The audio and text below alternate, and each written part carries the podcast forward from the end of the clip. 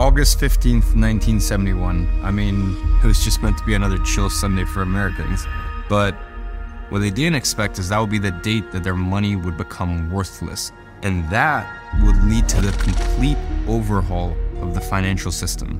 I have directed Secretary Connolly to suspend temporarily the convertibility of the dollar into gold or other reserve assets. An overhaul that's on the verge of being finalized today. And the scariest part is that it's led by one single organization. And this organization is above governments, private and central banks, and even controls ninety-five percent of the world's G D P. The year was nineteen seventy-one, perhaps the most pivotal year in recent history that you've never even heard of. Now you might be asking, what exactly happened that year? And if it's so important, why does no one really know about it? Well, those were some of my central questions that began an investigation that would lead directly back to our favorite initiative, the Great Reset. So let's have a look at what actually happened in the year of nineteen seventy-one. Inflation soared, real wages were crippled, productivity and compensation were uncoupled. You see, the world took quite a turn in nineteen seventy-one. I mean, clearly wages started to decline drastically, and things that were previously correlated completely lost correlation overnight. And that, my friend, was just the tip of the iceberg. There were far more profound structural changes happening in the background. Something carefully planned and extremely shady was set to happen that year. You see, nineteen seventy-one was the year that your money officially became worthless. Now, you might say that your money still has value to this day, and you might be partially right, but the question is, why does it have value? You see, simply put, it's just because you believe it does. And that's the beauty and the curse of fiat currency. It works as long as everyone believes it works. I mean, it sounds almost religious. And all of that began in nineteen seventy-one. You see, prior to nineteen seventy-one, the government had to hold a certain amount of gold for every dollar they printed. You see, the dollar was backed by gold, and you could redeem one ounce of gold for thirty-five dollars. And this ensured inflation was steady and made it so that money actually held value because you could always exchange it back for gold. The problem with this, it was extremely hard for the Fed to print more money when they had to put one ounce of gold as collateral for every thirty-five dollars they printed. I mean, it would be much easier if they could just simply, I don't know, print money out of thin air. And that is exactly what they did, and still do to this day. That was the first big event that happened in nineteen seventy-one. President Nixon severed ties between the dollar and its golden base, meaning the dollar was no longer convertible to gold. And that is the very thing that has led to the obscene devaluation of the American dollar ever since. Now, learning that led me to an inevitable question. Why? Why would the government tarnish their own currency's value by taking it off the gold standard? And the answer became apparent very quickly. As always, it's all about control. You see, at the time, the U S dollar was pegged to gold, and every other major currency was pegged to the dollar. So when England and France threatened to redeem their gold, the Fed was in trouble given their limited gold reserves. And at the same time, the U S was facing a recession and was struggling to stimulate the economy because of the government's monetary policy. Because at the time, it was really just limited by the amount of gold they had. So the Fed needed a way out. They needed to boost their domestic economy and make sure the U S remained the world's reserve currency. So they decided to go off the gold standard. And that meant that the government could now print unlimited money whenever they pleased to stimulate the economy and still keep their status as a global reserve currency. Now, this eased the international pressure they were under and allowed the government to gain even more control because money essentially became debt that was secured by nothing except for your trust in the government. And that trust was something that they could abuse for their own gain. Now, if we think back to episode one, we know what happens when the government racks up debt, or rather, who gets rich off of government debt. So with an unbacked currency, there was no limit on how much money the government could print, no limit on how much debt that they could take on. And the effect? Well, you see, the puppet masters now effectively had unlimited money because of the push of a button, they could just simply make more. And so they did. They expanded the money supply and continued devaluing the dollar, crippling its purchasing power. And now that the dollar could be printed on demand, the Federal Reserve was more powerful than ever before. And the puppet masters now had complete reign over the U S money supply with the right to print it on demand whenever they pleased. How much they wanted, whenever they wanted it.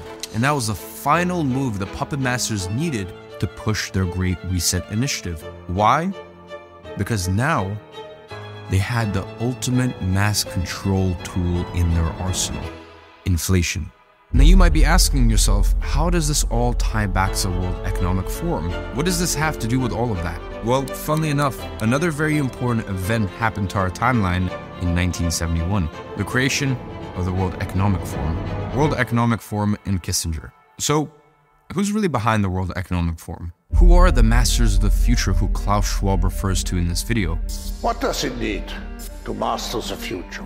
I mean, we already know our buddy Klaus and his sinister intentions, but who else was involved? You see, as I kept looking into Schwab, the World Economic Forum, and the various crises, there was one name that kept popping up in the background. Now, we know that the World Economic Forum boasts that they are a private-public partnership, and we know the public part consists of every major government in the world. But who constitutes the private? As I kept looking into this list, it seemed to be endless, and I was able to dig up the list of attendees to this year's Davos conference. Name any major company. They had a representative there. I'm talking about the likes of Larry Fink, the C E O of BlackRock, the C E O of Bayer, et cetera, et cetera. And that begged the question, why were they all there?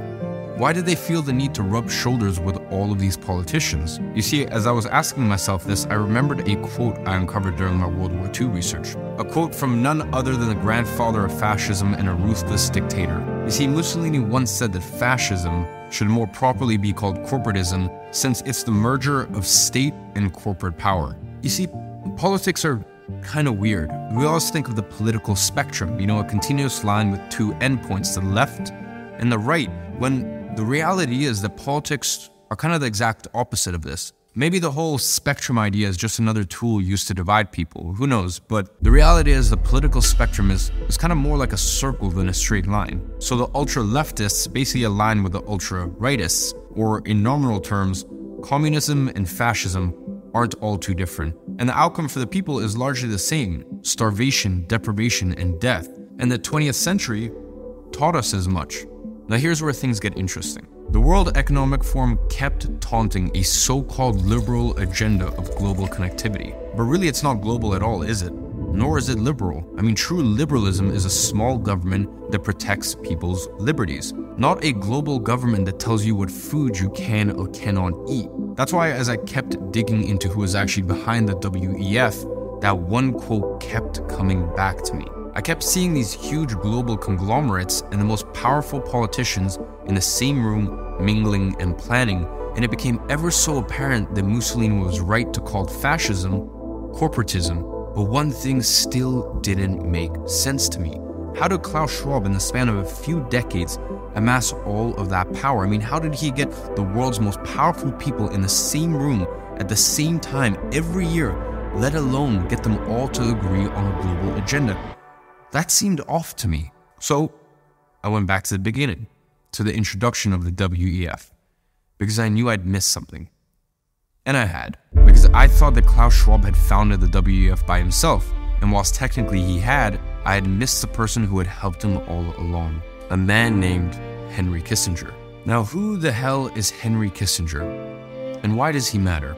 Well, for starters, he is listed as an influence on Klaus Schwab in his Wikipedia page, which I thought was quite odd. But who really is Henry Kissinger? Now, according to this official biography, he's a German-born American politician, army surgeon, diplomat, and consultant. He served as the Secretary of State and National Security Advisor under President Nixon and Ford. He also earned a B A in political science from Harvard, where he would go on to meet Klaus Schwab in nineteen sixty-six and would eventually become Schwab's mentor. And by nineteen seventy-three, he had won a Nobel Peace Prize and remained a key foreign policy player in the seventies. And in nineteen seventy-seven, he actually won the Presidential Medal of Freedom. And in nineteen eighty-six, he received the Medal of Liberty. I mean, a pretty impressive guy by all objective metrics, right?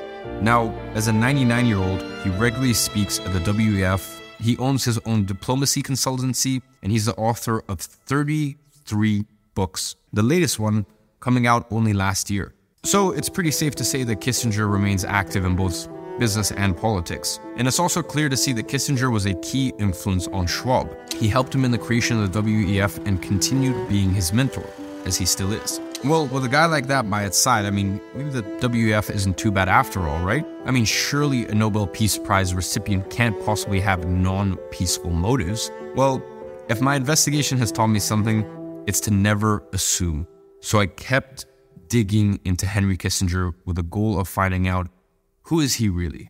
I'd analyzed dozens of speeches he'd given. I'd perused his most known books and his recent talk at the W E F with his closest confidant, Klaus Schwab. So let's have a look at one of his speeches at the W E F. Now, during the speech, Kissinger warned of a dilution of confidence in classic economic models, a challenge to the capitalist system, but also noted that a demoralization of the socialist systems which nowhere have produced the satisfaction of the human personality, and he concluded that all of these changes are global and would make ours a period of turmoil, even apart from any specific challenge that we face. I mean, that sounds rather timely, doesn't it? It kind of sounds like everything else the W E F has been saying lately, only one difference. The speech is from nineteen eighty, forty-three years ago, yet their tune hasn't changed one bit. And after I read that, I knew there was more to Kissinger. So I kept digging.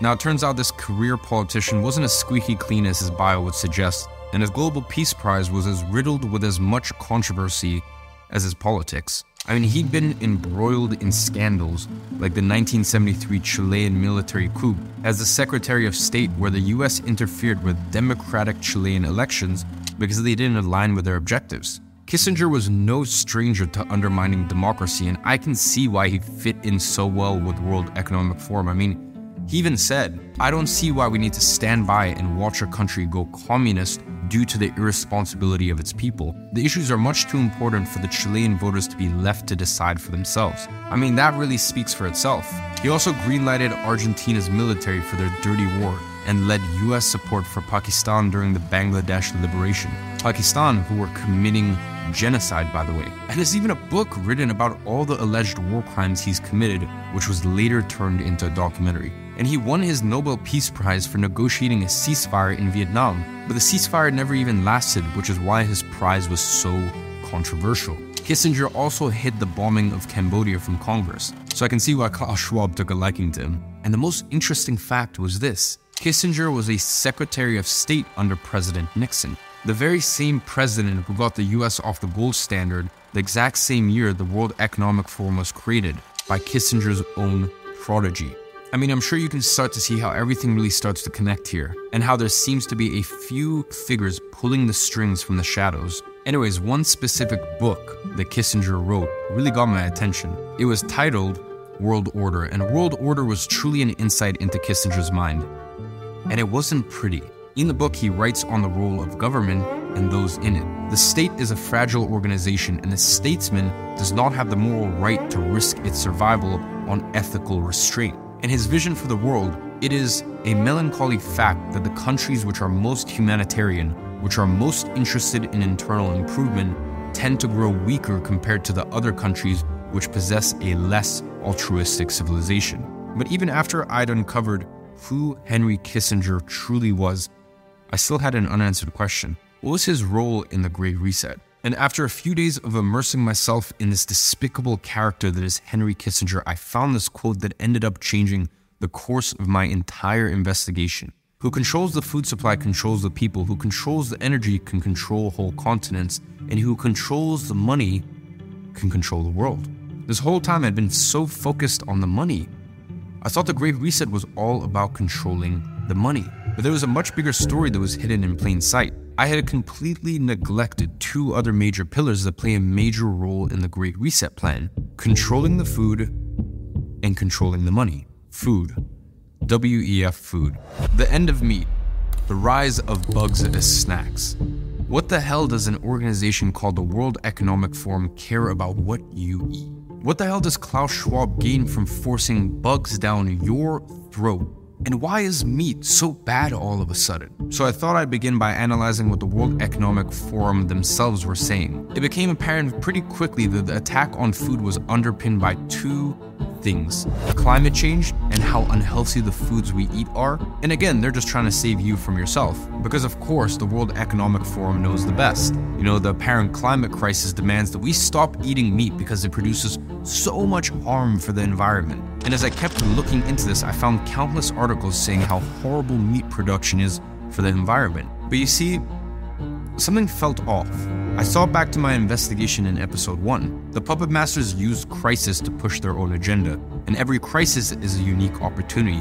You see, something was off. They're telling you that a few gassy cows are so bad for the climate that we have to stop eating the very thing that sustained us for thousands of years.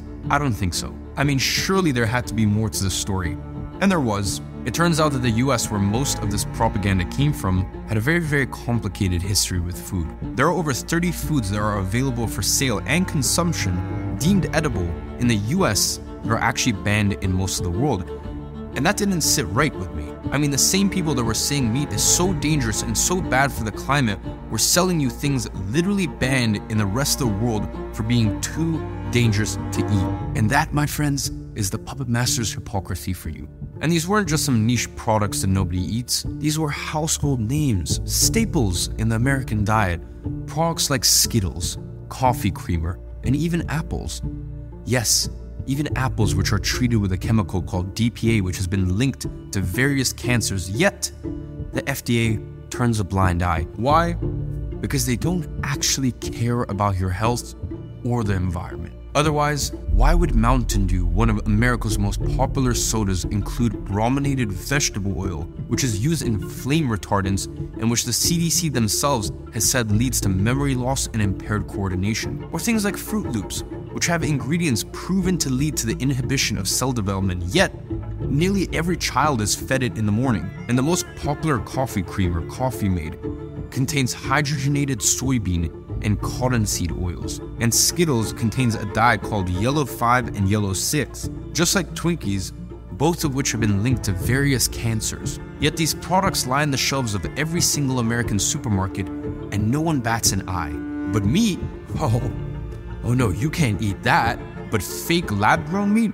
Oh, that's no problem, says the F D A. Upside Foods' lab-grown meat is biologically identical to standard meat, but it doesn't require killing animals. Its cultivation process begins with cells extracted from real chickens, which the company grows in tanks with a nutrient mixture that includes fats, sugars, amino acids, and vitamins. The cells mature and multiply according to N P R's Allison Aubrey. The process is similar to brewing beer, but instead of growing yeast or microbes, we grow animal cells, says Uma Viletti, who's Upside Foods founder and C E O, and she told that to C N N earlier this year. But to me, one question still remained. Why is the World Economic Forum incentivized to promote all of these foods? And the answer was a lot simpler than I thought it would be. Every major food producer in the world is partnered to the W E F. But what about fake meat? I mean, they're telling you to stop eating real meat because it's so bad for you and the environment, so surely the alternative is so much better, right?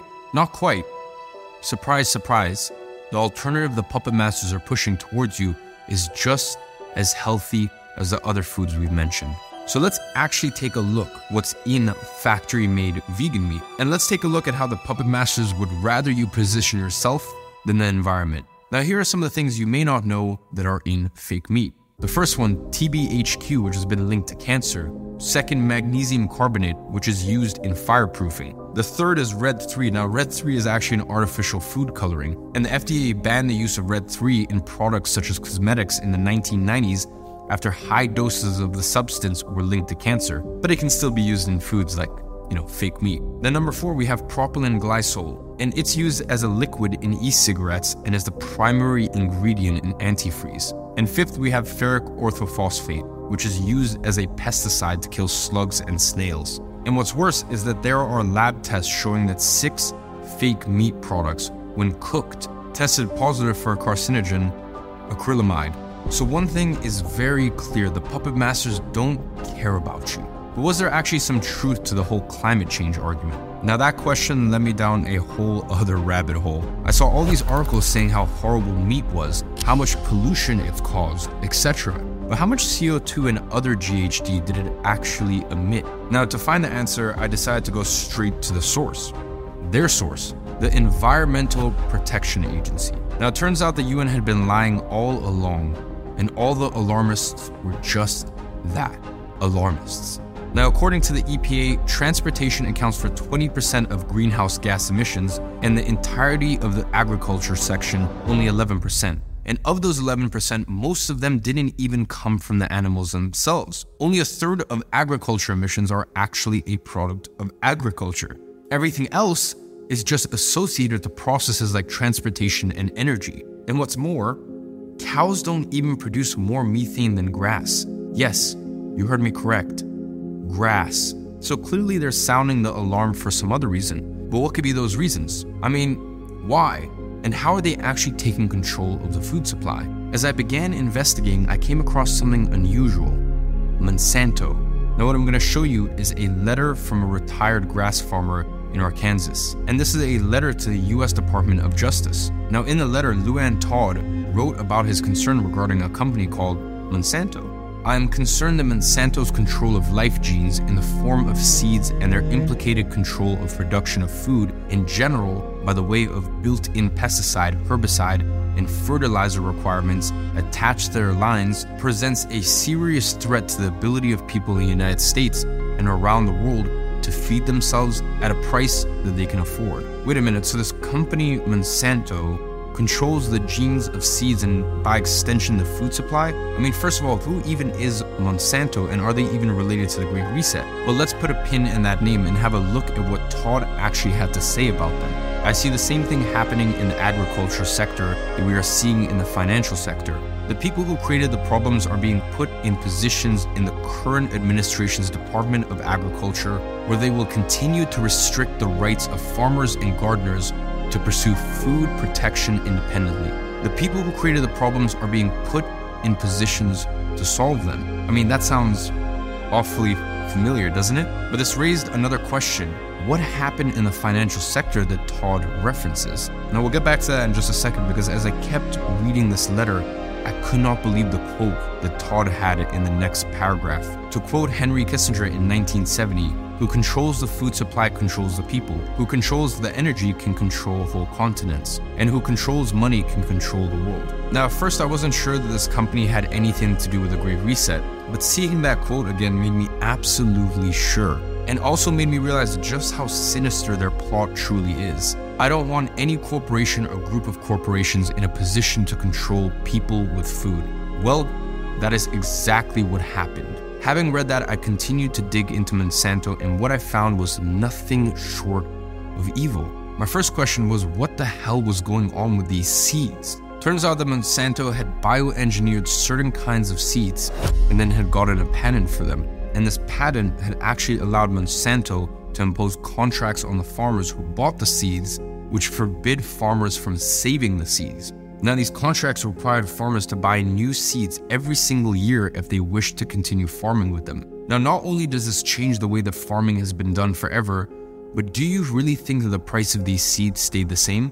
No, of course not. Monsanto raises their prices by as much as forty-two percent yearly. Now, that looks an awful lot like a stock chart. Yet it's the price of seeds since the nineties. So no wonder the small local farmers are getting wrecked when they get strong-armed into contracts by billion-dollar companies who have patented seeds. Now, here's where things get really evil. You see, if a farmer is caught using last year's seeds, which they would know because they genetically engineer them to be able to tell, well then, Monsanto comes after them with full force. Divide and conquer, the old adage goes. And that's exactly what Monsanto is doing. They're turning farmers onto each other by running a hotline that encourages farmers to snitch on one another, and they even hire retired farmers to try to convince and lure farmers into buying old seeds so that they can be caught and litigated. I mean, it sounds like quite the undercover operation, doesn't it? But that's the length that these immoral companies will go to in order to gain control. And ladies and gentlemen, that's what it always boils down to. Controlling the food, to control the people. Control, control, control. And one judge even called these policies Monsanto's scorched earth policies, referencing to the military strategy of total destruction of enemy resources. Now, here's where it gets even uglier. Monsanto will go to the ends of earth to litigate against these local farmers in order to maximize their profits. You see, every single year, Monsanto devotes ten million dollars of its budget to simply investigate farmers who they suspect are infringing on their contracts, and this practice makes them millions of dollars. I mean, Monsanto takes action against thousands of farmers, settling most out of court. Some would say legal extortion. And from the few that have ended up in court, farmers have had to pay an estimated one hundred to one hundred sixty million dollars. But ladies and gentlemen, that was really just the tip of the iceberg. The more I looked into Monsanto, the more lawsuits that kept coming up. And they were all tied to their flagship product, a weed killer called Roundup. I mean, as a worm, Monsanto's weed killer has been proven to cause cancer in hundreds of farmers. Now, how had this gone on for so long? I see the same thing happening in the agriculture sector that we're seeing in the financial sector. The people who create the problems are being put in positions in the current administration's Department of Agriculture where they will continue to restrict the rights of farmers and gardeners to pursue food protection independently. The people who created the problems are being put in positions to solve them. Monsanto's revolving door. But what does that actually mean? Exactly what it says on its face. Monsanto managed to implement their own employees on the very oversight boards meant to protect the farmers and the people. A Monsanto salesman spent years on the Arkansas Board of Agriculture, and a Monsanto V P for public policy, Michael Taylor, even became a senior advisor to the F D A commissioner. And Linda Fisher, another Monsanto V P, became the E P A deputy administrator, and Michael Friedman, an F D A deputy commissioner, well, he went on to join Monsanto's clinical affairs division as a V P. And ironically, he now actually leads a cancer center. I guess his conscience caught up with him. So, where's Monsanto now? I mean, surely the weed killer is off the market and Monsanto is gone. Not quite. You see, in twenty eighteen, Monsanto was acquired for sixty-three billion dollars by the German pharma and crop science company, Bayer, who, of course, are a staple attendee of Davos. So what happened to all of their lawsuits? Luckily, they followed suit. You see, Bayer inherited all of them in a landmark settlement agreement. Bayer actually agreed to pay more than ten billion dollars to settle thousands of cases. And ironically, right after their acquisition, a jury in California awarded two hundred eighty-nine million dollars to a school groundsman whose cancer Monsanto caused. And the jury held that Monsanto had failed to warn consumers of the risk. Two months later, another jury awarded two billion dollars to a couple for the exact same reason. But the landmark settlement of ten billion dollars specifically allowed Monsanto to continue selling the product without ever having to add warning labels about its safety. Now, the most recent records indicate that the product roast Bayer five billion dollars in just one year. So whilst ten billion dollars sounds good, sure, it pales in comparison to how much money Bayer continues to make off a cancerous product. And that's the puppet masters truly at work. To this day, Bayer still has thirty thousand suits pending as a result of their poisonous herbicide. This stuff works. So we know how corrupt and evil the agriculture industry has become at the hands of a few companies, but where does that leave the W E F and our fake meat manufacturers? Well, can you guess what organization Bayer is a part of? That's right, the World Economic Forum. But if this was happening with Monsanto, surely there would be other examples, and there were. I began to notice a dire trend. Previously, I had asked, how do the puppet masters control the food? And the answer, through companies like Monsanto and Bayer. You see, for the last sixty years, farmers have been shut out of the market. And this is actually called the farmer squeeze. And it's how the puppet masters have been able to have an iron grip on the food supply. So listen, that was quite a lot. So let's quickly recap here.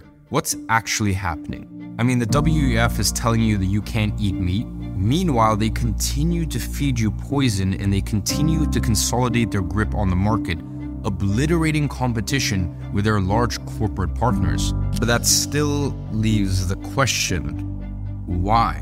I mean, are the puppet masters just trying to make us unhealthy? I mean, maybe that's part of it for sure, but there must be more. And with all these new food and meat alternatives, there are billions of dollars at stake. And that reminded me of something else that Todd had written in that letter about Monsanto. just like the financial sector. Meaning, just like what happens with everything we covered in episode one, big organizations sneakily funding initiatives through under-the-table agreements and getting rich off it on the back end. So I started to look at who was funding all of this and who was actually getting rich off of it. You see, when Biden took office, the U S rejoined the Paris Accord, which was an agreement between U N countries to fight climate change. And a key clause of that was facilitating climate-friendly investments. But what really shocked me was the scale of it. The Paris Agreement commits to more than two point three trillion dollars in investment every year. And just so you understand, that's six times Apple's yearly revenue, which is the biggest private company on earth. Now I began to understand why the push towards these climate-friendly meat alternatives were being pushed so heavily. So I continued my investigation to find out who was really getting rich off of this. And what I found shocked me. Now, I had already seen that the food industry was consolidated by a few key players that pretty much controlled the entire industry. And two of these were Cargill and Tyson Foods. And surprise, surprise, both of them are heavily involved in the meat alternative industry, with Tyson launching a global sustainable protein coalition. And who do you think is the biggest shareholder in Tyson? Surprise, surprise, BlackRock. Now, J B S, another major meat producer, even partnered with the W E F to tackle climate change. And as I kept digging, a harsh reality dawned on me. This was never about climate or health to begin with. The very same companies that still make billions selling meat have simply diversified into fake meat, and by now most of the fake meat industry is controlled by big meat companies. This was about increasing profits and reaping the benefits of trillions of dollars in investment in the name of climate change. And Bill Gates, an investor in many fake meat companies like Beyond Meats and Impossible Foods, even went on the record to say that you can sort of change the behavior of people or use regulation to totally shift the demand. So if they don't nudge you with marketing, they'll just force you to comply and eat fake meat. And as I was looking into the ownership of these fake meat companies, one more name kept popping up. Another triumphant partner of the W E F, BlackRock. So that begs the question, what's BlackRock's role in the Great Reset? But before we get into that, let's discuss, who is BlackRock? Well, BlackRock is the largest asset manager in the world, managing over eight trillion dollars in assets. And that would make BlackRock the third largest economy in the world, only behind the U S and China. You see, BlackRock's economy would be twice that of Germany. But what does that actually mean? It means that BlackRock is invested in and often has some of the highest ownership in basically every major company. And the effect of that is that BlackRock holds tremendous say in the decisions that these companies make and, in turn, how the world is even shaped. I mean, BlackRock states that these shares are ultimately owned by the company's clients and not by BlackRock itself, but acknowledges it can exercise shareholder votes on behalf of these clients, in many cases without the client's input. So that's why BlackRock is able to effectuate change that governments couldn't even begin to dream of. And some people even call Larry Fink, BlackRock's C E O, the most powerful man in the world.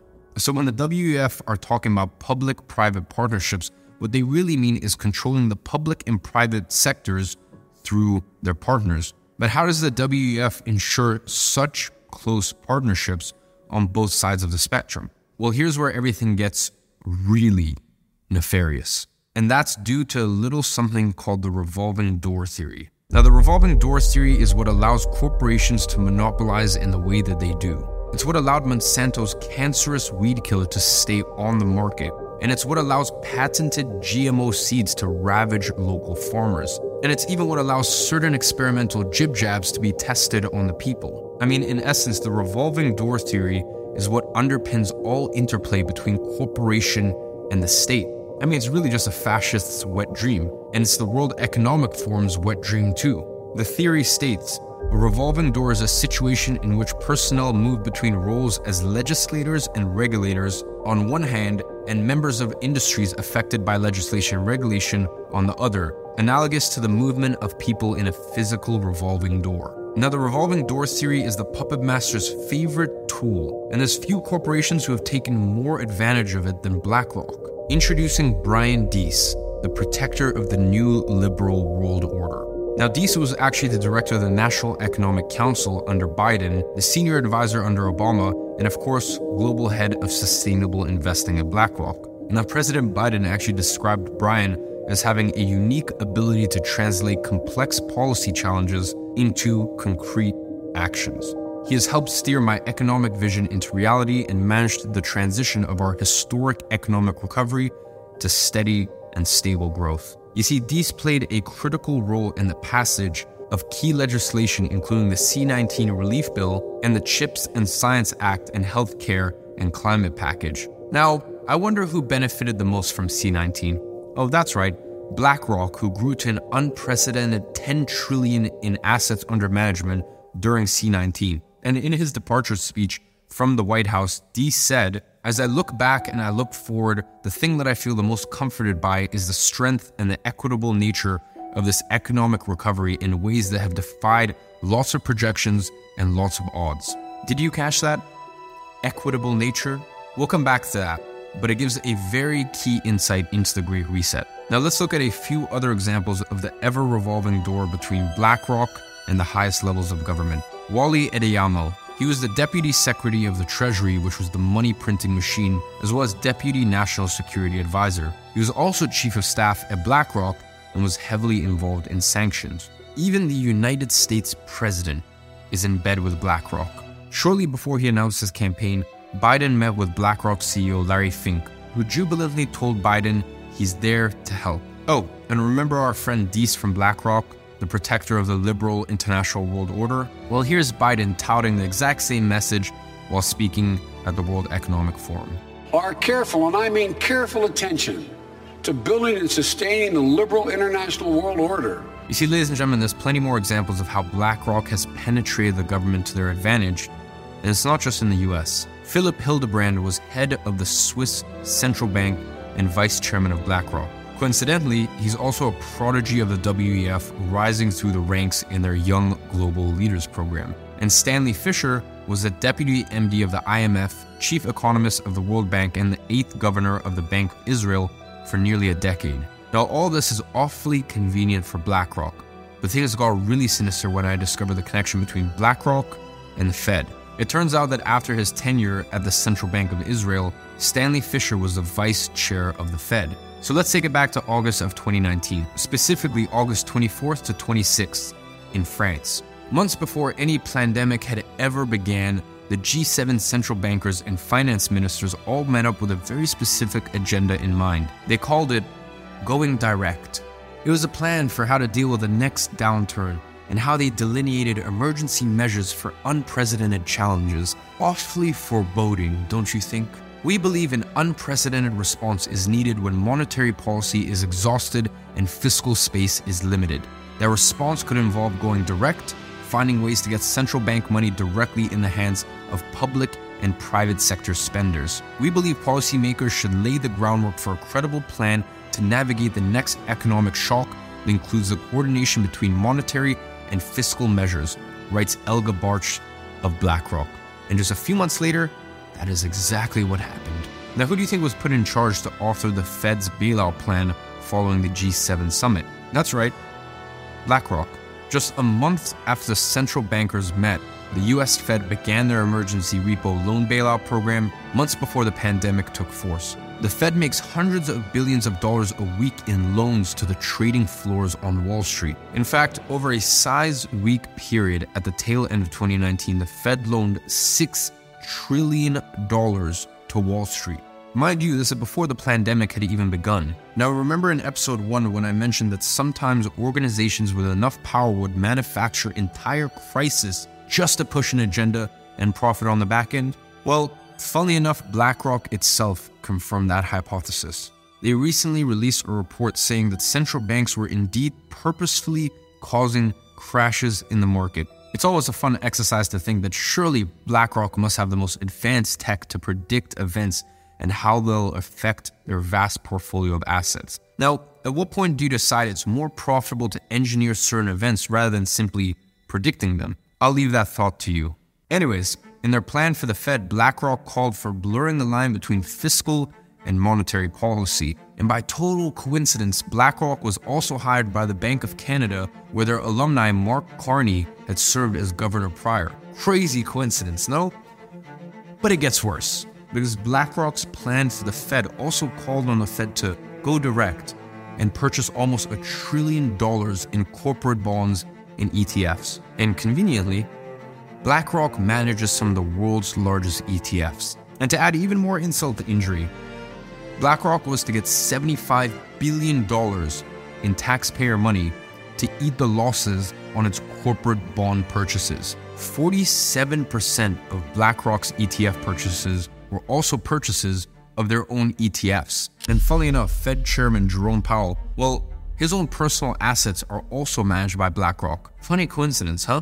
And the plan also included helicopter money in the form of stimulus checks. But wait, didn't Biden praise BlackRock's Brian Deese in passing the very act that led to the stimulus check? That's right. Now, who do you think authored this plan then? Our aforementioned friends, Stanley Fischer, Philip Hildebrand, Gene Boivin, and Elga Bartsch. This also begs the question, how does BlackRock square with the W E F? W E F and BlackRock. Well, we know that the W E F has a certain agenda and that they rely on public-private partnerships in order to make their plan work. And we also know that every world leader is a part of Klaus Schwab's cult. And we've just seen how BlackRock is their most important private partner. So it'll come as no surprise that Larry Fink and BlackRock actually joined the board of the World Economic Forum, and their intentions, well, they couldn't be any more clear. Remember Deese's remarks of an equitable future. Well, that's right on par with the World Economic Forum. You see, we know that the World Economic Forum wants you to own nothing and be happy, but how will they make that happen? How does BlackRock fit into that? Well, the vehicle that will push the Great Reset forward is stakeholder capitalism, which you might remember from episode one. And BlackRock's C E O, Larry Fink, just launched a Center for Stakeholder Capitalism, which will help us further explore the relationship between companies and their stakeholders, and between stakeholder engagement and shareholder value, and will bring leading C E Os, investors, policymakers, and academics to share their experience. And in Larry Fink's annual letter to C E Os, he wrote, "Our conviction at BlackRock is that companies perform better when they are deliberate about their role in society and act in the interests of their employees, customers, communities, and shareholders. When we harness the power of both public and private sectors, we can achieve truly incredible things. And this is what we must do to get to net zero." Sounds quite familiar, doesn't it? So what the hell is stakeholder capitalism? You see, it's an entirely new economic system that the World Economic Forum is using to implement the Great Reset. Stakeholder capitalism shifts the responsibility of a company away from their shareholders to the community and other stakeholders. Now, tangibly, the effect of this is that companies are responsible for everyone, but accountable to no one, which means they get to push whatever agendas they want without worrying about their shareholders. And it facilitates exactly what Brian Deese talked about, equity. The issue with this regime is that it gives the puppet masters ever more power to act in your best interest however they see fit. And BlackRock is there to make sure that the companies they control will implement the World Economic Forum's stakeholder capitalism. So we covered money in episode one. Now we're covering food, the revolving door theory, as well as BlackRock's immense power. But what about the last part of Kissinger's quote? What about energy? You see, in the fall of twenty twenty-two, the energy crisis in Europe began, which later morphed into the cost of living crisis. The cost of living crisis is fueled by two things: inflation making everything expensive, as well as high energy costs trickling down. Now, we've already discussed how the puppet masters use inflation to control the masses and enrich themselves, but what about energy? What caused the energy crisis in Europe? Now, before we get into that, let's recall the theme of the first episode. The puppet masters using crisis to further their agenda. And that's exactly what they've done with the energy crisis. In their move towards a green and sustainable future, Germany decided to decommission their nuclear energy plants, which made them entirely reliant on natural gas from Russia. And more than just being a dubious foreign policy decision, this put the entire continent in jeopardy. Sure enough, when the puppet masters' next crisis broke out, the war in Ukraine, and the natural gas pipeline mysteriously burst, Europe was basically fucked. And the effect? Exorbitant energy prices. And who bears the cost of that?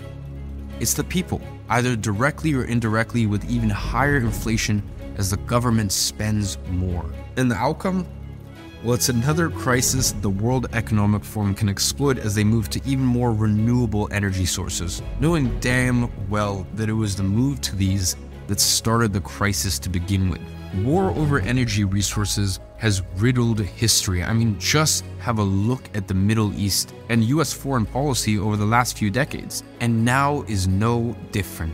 But this time they're using the crisis for more than resources. They're using the crisis to change our world and tell us how we ought to live. The World Economic Forum just released their global risk report, and top of the list for the next two years, cost of living crisis, also dubbed the energy and inflation crisis, and top of the list for the next decade, failure to mitigate climate change. In the last few weeks, they have really taken their agenda to the next level. Do you remember the Paris Agreement and how two point three trillion dollars was pledged yearly to green investments? Well, the Prime Minister of the U K just took things to another level, putting that pledge to shame at the last conference where he praised Mark Carney for his work and announced three new measures, including rewiring the entire financial global system. You see, two years ago, Carney unveiled a one hundred thirty trillion dollars pledge for climate finance. So now you can see the incentive structures that are pulling the strings behind the scenes. We want to require the entire financial system for net zero. So now the puppet masters are using energy and energy transitions to gain even more control. At the World Economic Forum, they are already talking about managing energy demand. And what does that actually mean? It means they will choose when and what you can use your electricity for. And once that happens, your sovereignty will be long gone. But how does BlackRock fit into the whole energy crisis? The answer is Ukraine. You see, the energy crisis was caused in large part by the war in Ukraine. And remember in episode one, how the puppet masters got rich off of playing both sides of the fence? Well, this case, of course, is no different from that. You see, the puppet masters get to use the energy crisis to further their agenda, and they get rich off of war. Again. And who's our prime suspect? BlackRock. You see, some of BlackRock's biggest holdings include key defense contractors for the D O D, and who else gets rich off of wars other than the bankers? Well, of course, the companies that make the weapons. And who gets rich off of that? Their shareholders. You see, BlackRock is the third largest shareholder in Lockheed Martin and the fifth largest in Boeing, the two biggest winners of defense contracts. But what's more, didn't we say that the puppet masters get rich off of both sides of the war? They do, but in the case of Russia and Ukraine, they got a little bit more creative because they couldn't arm the Russians, so instead BlackRock is getting rich off of arming Ukraine and rebuilding it. You see, in September of last year, Zelensky, the president of Ukraine, met with BlackRock C E O Larry Fink and struck a deal for BlackRock to be in charge of rebuilding the country. A deal worth hundreds of billions. But surely BlackRock can spend their money as they please, right? Same with Ukraine. Well, that would be true if they were spending their own money, but Ukraine, well, it doesn't have any money. So they will spend U S tax dollars and give them right back to BlackRock, just like a perfectly revolving door. And Henry Kissinger even said that the conflict in Ukraine can permanently restructure the global order. And we've seen it time and time again. They use crisis to further their agenda. And this time it is no different. Whether it's about Ukraine or energy transitions, the end game is always the same. But as I was uncovering all the players behind the scenes, I had one central question in mind. How would the puppet masters control all the money pledged to fight climate change? I mean, after all, tracking one hundred thirty trillion dollars isn't all that easy. But that's when I discovered something new, a plot to control money to a degree I hadn't even thought to be possible. And who is leading the charge on this authoritarian initiative? Well, the secret organization that controls ninety-five percent of the world's G D P, of course. And that's when things took a turn and became even more sinister.